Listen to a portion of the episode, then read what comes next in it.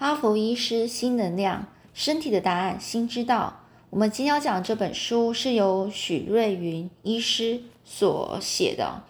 那今天讲的第三章节，和谐的情感为我们补足身心能量。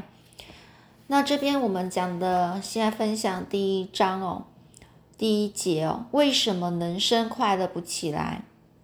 这个作者呢就开始说，就是有一个女病人呢，她来到了她的诊间哦，对她说，对这个医这个医生说，她好痛苦，她的生命完全快乐不起来。病人呢就觉得呢，先生他先生啊，就是病人的先生无法了解他的感受与痛苦，总是偏袒，就是男方男方自己的家人，认为呢病人啊，就是自己太小心眼了，太爱计较，所以呢他自己就很想离婚哦。但这个病人呢，女病人呢，她就边哭边说着，这个她先生他的家人怎么欺负她。因为呢，这这个病人是被诊断出有慢性病，需要自费打针，而这病人的妈妈给了病人一笔钱作为医药医疗费，而先生的姐姐呢是个护士，就告诉病人的婆婆和先生，啊，先生的姐姐是个护士，然后呢就告诉病人的婆婆和先生说，哦，她可以帮病人拿到药，然后也可以帮病人施打这些针哦。这样就可以省钱哦。那这女病人本来是想去医师哦医院那边治疗，但是又不敢违背这个婆家亲友的好意，只好答应让先生的姐姐帮忙。只是几次以后呢，先生的姐姐开始抱怨，为了帮病人打针哦，帮这个女病人打针，必须要常常来回的奔波，而护士工作已经很累了。于是呢，他觉得没办法负荷，于然后就要让就就希望说这个女病人自己可给自己打针，而病人呢也只好学着自己来注射药物。一段时间后，病人的身体却越来越差。去医院问了医生，才知道原来注射这种药物会有很多副作用，而病人也的确出现很多副作用，只是一直不知道。是因为药物的关系，使得病人长久处于莫名的痛苦中，痛苦中哦。而这女病女病人伤心的哭着说：“一般医院如果要给这个病病患施打这类药物，都会先跟病患做卫教哦，卫教就是先跟他们说明一下这药哦，告诉病患药物可能有的副作用。而病人埋怨先生的姐姐当初什么都没有说，觉得先生的姐姐实在太过分了。”这听的病人描述的情况呢，这个作者啊，就这医生啊，就跟病人说，听起来呢，他婆家的人其实是蛮好心的，是为了他着想，希望帮他省钱，才建议病人自己打针。病人会觉得先生的姐姐会是故意要害他吗？是先生的姐姐建议病人打针治疗的吗？而这女病人就摇摇头说。说到最开始，一开始建议要自费打针治疗的是医院的医师。这个婆家的人其实心地不错，只是病人呢，虽然知道他们没有恶意，但是先生的姐姐从头到尾呢是没有提过药物可能有有的副作用，害病人吃了很多苦，所以还是觉得很生气。这医生呢就告诉病人说，护士的工作是分工合作的，有的护士负责打针。有的护士护士负责卫教，卫教就是告诉你有一些该注意的事项哦。各司其职，各司其职哦，就自己有自己的工作本分哦，未必会了解彼此的工作内容。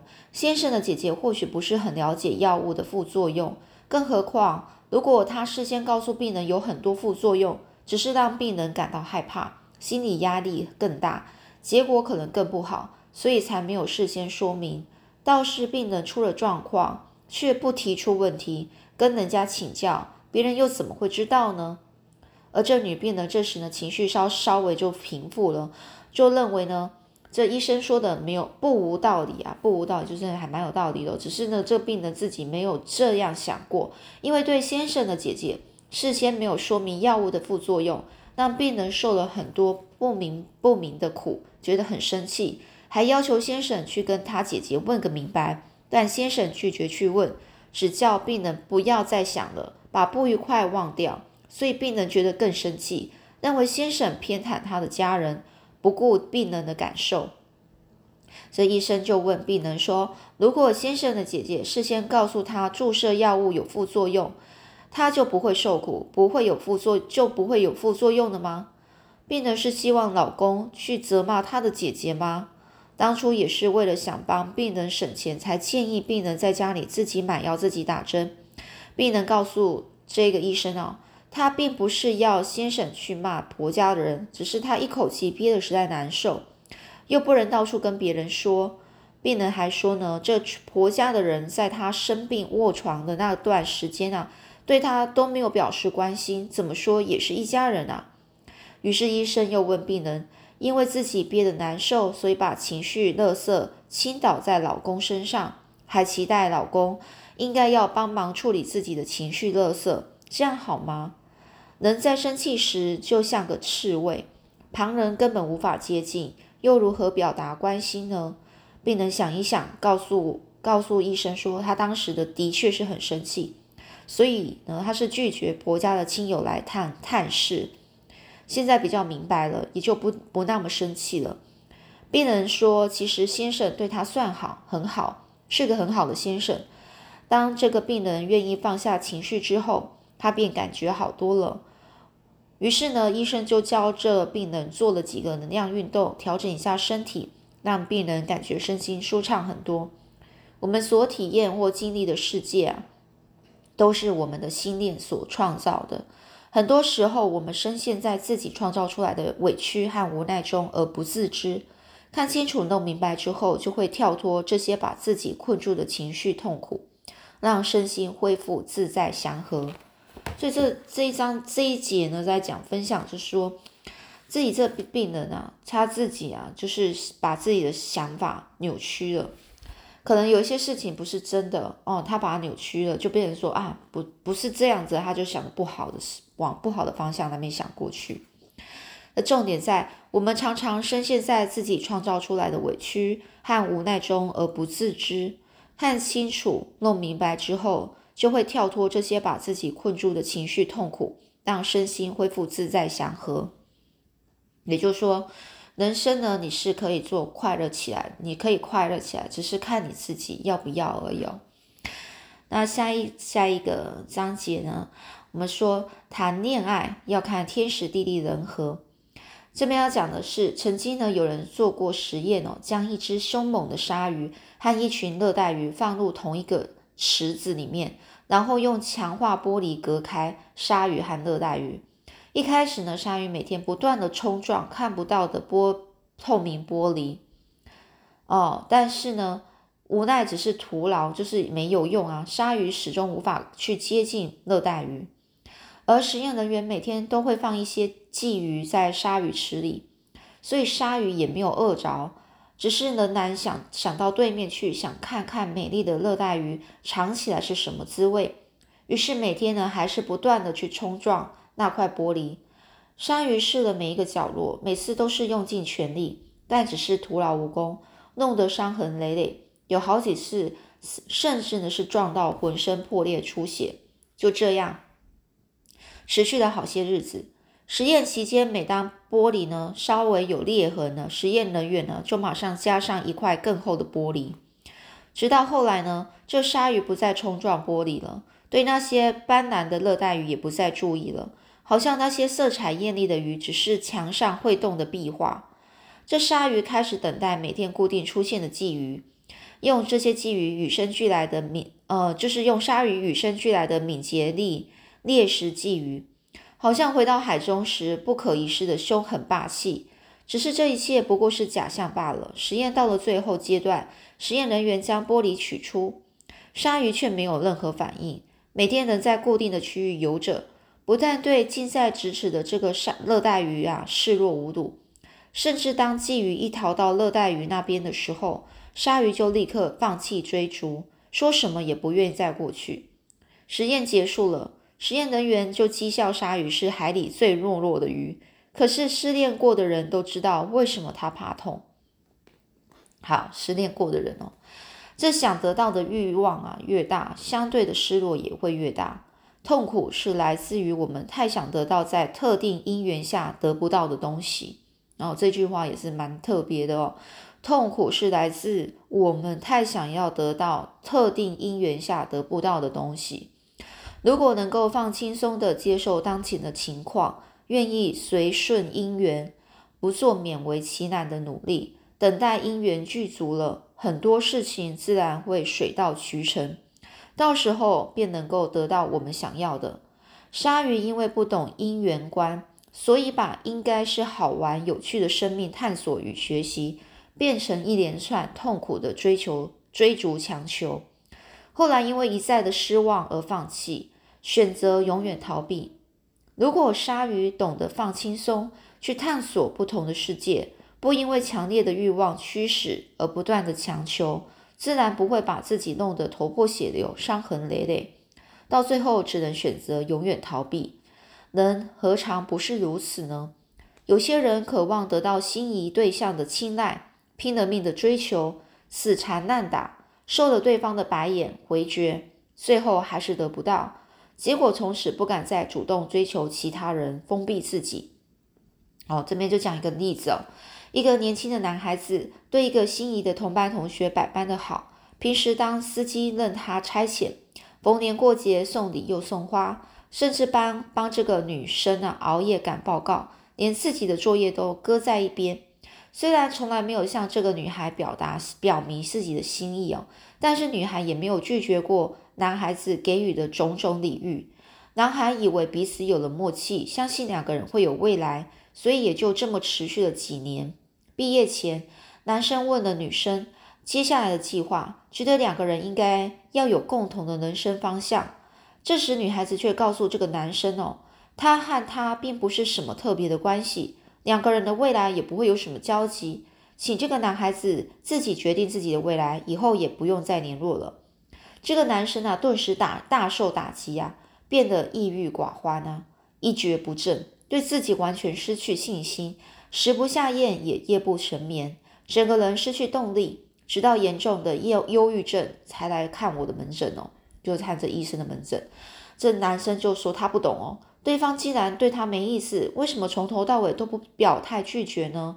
我告诉他哦，这医生就告诉他，对那个女生来说，有人主动的对她好，给她诸多方便与协助，她本来就没有拒绝的理由。这个男生啊，从一开始就误以为对方知道他的心意，但是对方从头到尾，从头到尾对这个男的都没有意思啊。这医生就告诉这位年轻的男生哦，人要学着用智慧去看清事实、事情真相、真实的样貌，因为没没能够在刚开始就看清自己的错觉，才会让自己误会了这么久，傻傻的投入情感与心力。其实，如果懂得接受别人的拒绝，好好思考了解被拒绝的理由哦、原因哦，进而做出改善，被拒绝也是一件正面的事啊。或许被拒的某些原因并不是短期可以解决的，那么就问问自己：如果目前的因缘是这样，我非得强求不可吗？就像水池中的那只鲨鱼，如果有无法突破的这个墙挡住了，与其强强求的碰撞的伤痕累累、痛苦不堪，还是无法得到想要的结果，或许应该要先接受事实，然后寻找更合适的机会的可能哦。或慢慢创造适合对方的条件，自然就不会把自己弄得痛痛苦不堪。很多事情呢，需要一步一步来，等到累积了足够的时间、资源和种种条件，事情自然就会发生。不过感情这件事，则并不是单凭等待就能够如愿。我们必须尊重对方的意愿。如果对方回绝了我们，我们应该要尊重对方的选择。一件事情的成就。必须要有足够的因缘，只是一厢情愿的付出与投入，如果因缘不具足，究竟是成不了事的哦。那这边在讲的是一些男女之间啊，哦，男生跟女生的感情的部分哦。像有些人呢，他只会说，哎，我都是这样子对他那么好了，为什么他不懂呢？啊，然后或者是说，我觉得我这样对他好是好哦，他也接受了，表示他好像知道我的意思了。那你也没有明讲，人家就会误会。那其实呢，到最后，呃，变成说是自己啊，嗯，误会了对方的意思哦。所以呢，就傻傻的这样子投入自己的感情哦，这样子也是呃成不了事啊。这边的重点在说，其实如果懂得接受别人的拒绝，好好思考了解被拒绝的原因，然后呢，进而做出改善，被拒绝也可以是一件正面的事哦。也就是说，你被拒绝，那你可以知道是什么原因，然后呢，我们可以从中呢去做学习啊。那下一章节，分手的原因比结果更重要哦。一位年年轻男性来看诊，他提到交往多年的女友，因为两人经常意见不合，常常讲电话讲到吵到不可开交，于是这病人就挂对方的电话，然后事后又若无其事的当做什么事也没发生。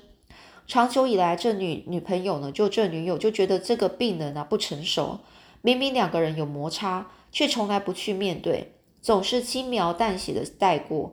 最近呢，这女朋友就提出了分手的要求，病人不知道如何是好，已经好多天夜不成眠。于是这病人就看医生哦，问这医生：每个人对事情的看法本来就不同，如果不想因为观点不同而起冲突，难道要改变自己，事事去迁就对方吗？那如此一来，岂不是没有是非对错了吗？但是女朋友说说呢，两个人再也回不到从前。彼此如果继续在一起，就会是卡住了，非常难受。虽然经常和女友争吵，但多年的感情并不是说放就能放。这病人呢，就问医生啊，究竟要怎么做才能够领悟呢？才能够解开彼此卡住的心结呢？那这医生就跟病人说，因为成长背景、个性、修行等因素都不一样，所以每个人都会有自己的想法，就连自己的想法也会随着时间。以及心态的转变而转变，所以我们无法期待和他人永远都有相同的观点。也就是说，我们的背景啊、文化、还有个性啊、修行都不一样啊，学习的地方以及自己对自己的对事情的理解程度都不一样。所以呢，每个人都有自己的想法。你一直去，我们无法去期待说别人呢跟我们自己有相同的想法。但是人和人之所以会有争执呢，一般都是因为想要争个对错是非。某个角度看来，其实是对自己没自信，害怕被人看扁，所以才会想要证明自己是对的。有些人和他人的意见相左时，就是不一样的时候会暴跳如雷。之所以需要大声咆哮，是因为他觉得需要被看到、被听到，所以才会越讲越大声。会有这样反应的人，背后都有原因。需要去了解，才能够明白为什么会习惯用这样的方式表达自己的意见。如果和他人意见不同时，我们应该坦诚的先想想自己错在哪里，对方对在哪里，看到自己错的地方，再看到对方对的地方，才能够同理对方的心情，也比较能够控制自己的情绪。情绪失控往往是因为生气，觉得对方无理欺负自己，认为对方又可恶又固执。越想越气，才会爆发情绪哦。这宇宙中其实没有所谓的对跟错。当我们把世界二分了哦，把它分成对跟错，一件事才会有对的和错的说法。每个社会都有不同的文化背景，每个人有各自的成长经历和家庭环境，所以会有不同的认知和想法。我们应该要尊重。如果非要坚持分出我对你错，或是你对我错，那就是用二分法来看待世界。一个人之所以会有某某个想法，必然有其因缘哦，有那原因呐。有，即使与我们全然不同，也要予以尊重。如果我们是带着批判和轻蔑的心态，指使对方的不是，试图让对方服气，那么就不是在进行沟通，而只是想要说服对方认同自己的观点。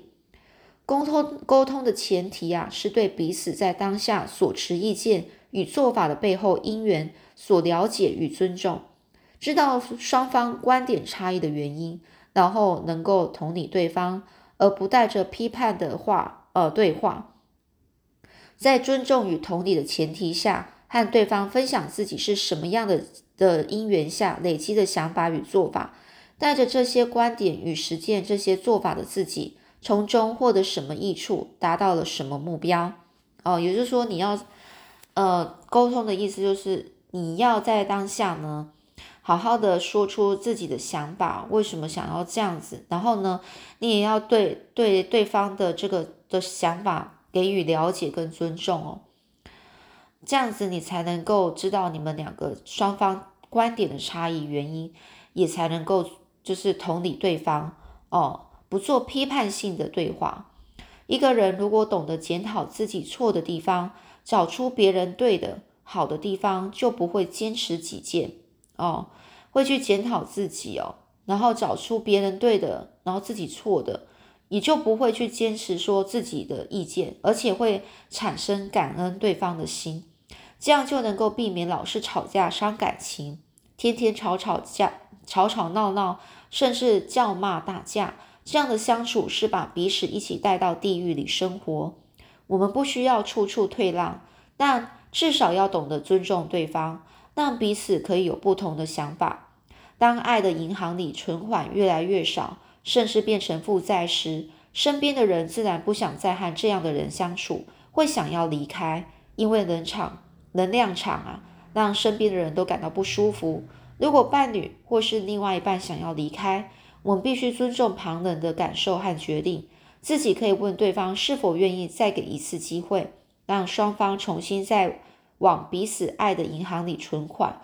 如果对方愿意，那就好好珍惜。但如果对方已经没有再继续的意愿，我们也要尊重对方的决定。跟对方在一起时，要专心享受对方的陪伴，把心念放在自己如何让对方更加幸福快乐，从对方的角度思考对方想要的是什么，而不是把自己的观点去看对方想要的是什么。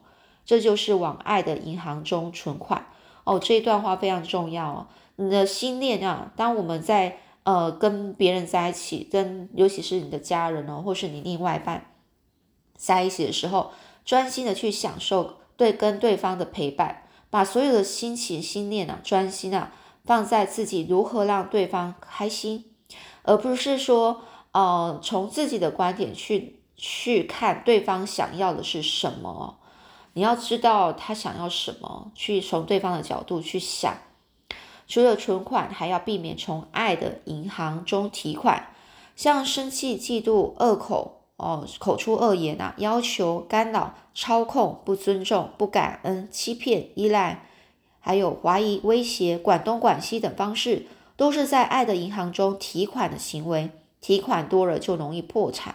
其实不只是夫妻相处需要如此，亲子、朋友、各种人际关系都需要善待自己以及他人。努力在爱的银行中存款，只要存款够了，就算偶尔有了伤害，也可以善解。哦，但是如果负债太多，就算即使是无心的一句话，都可能会酿成大灾难。伴侣的相处贵在彼此尊重，不互相牵绊，不互相依赖，懂得相互学习，相互扶持，相敬如宾。在一起时可以互相陪伴，但又可以独立自处。很多伴侣在相处时，不但要求对方事事配合自己，必须认同自己的观点，凡事以满足自己的需求为出发点，老是彼此牵绊依赖，然后把这些行为视为爱的表现。因为我爱你，所以你要你要陪我做这做那；因为我爱你，所以我都靠你做这做那；因为我爱你，所以你要我这样那样。这种沉重的相处方式。日子久了，彼此难免感到疲惫，自然会觉得厌烦，而生出想分离的念头。当要离开的对方不愿意复合时，我们必须尊重对方的决定。只要从现在开始懂得如何尊重和爱，我们就可以跟任何人哦，包括离开的另外一半，建立起好的关系。即使未必能够回归伴侣关系，但至少会是朋友。如果不愿意放下，死缠烂打。往往往啊，只会惹人讨厌，让身边的人啊离我们越来越远。因为那那样不但没有做到尊重他人，也没有尊重自己。试着把注意力从对方身上回到自己身上，把焦点放在如何让自己成长，如何让自己变得更好，如何让自己充满爱的能量。我们可以从爱自己、爱父母、爱兄弟姐妹、爱朋友开始做起，去想想可以如何让这些。我所爱的人感到快乐，如何让所爱的人感到被尊重？如何让所爱的人知道我很感恩他们。透过这样持续的练习，我们慢慢的就会懂得如何爱，如何尊重，如何感恩。如此一来，我们也会吸引更多懂得爱和尊重自己与他人的人。当自己生命获得提升的时候，我们所遇到的人就会跟着提升。嗯，这说的很对哦。我觉得后面最后一句话，当自己生命获得提升的时候，我们所遇到的人呢，就会跟着提升哦。那这重点在说，呃，当如果说你跟人相处，跟你的呃亲呃家人啊，或是伴侣，或是亲子关系、朋友关系哦，当我们没办法好好相处的时候，你试着把自己注意力啊，从对方身上回到自己身上，把焦点放在如何让自己成长。让自己变好，让自己充满爱的能量。开始，人和人之所以会起争执，一般都是因为想要争个对错是非。某个角度看来，其实是对自己没自信，害怕被人看扁，所以才会想要证明自己是对的。所以呢，就是，呃，这个是这一章节的重点哦。当你要把一些心念啊放在自己如何让对方开心，然后呢？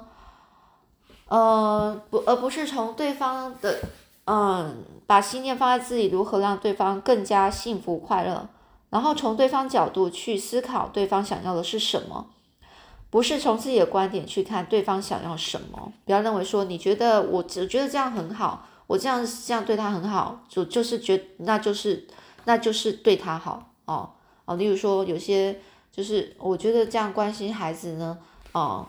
我觉得这样对他很好，是很关心他。可是，可是孩子并不觉得你这样子关心他，这样的关心是好的。而有时候关心可能是管东管西的方式，或者是那一种哦操控的方式哦。那所以呢，孩子可能会不喜欢。那当然了，就是你可以广泛的去呃多多思考自己哦。就是当呃就是做所有事情都不顺利的时候呢。呃，可能要把一些焦点放在呃自己身上，到底是为什么哦？自己是又是发生了什么事？然后呢，嗯，多让自己成长，想一想自己，然后让自己变更好，让自己可以是充满爱的。好，那我们今天先分享到这里。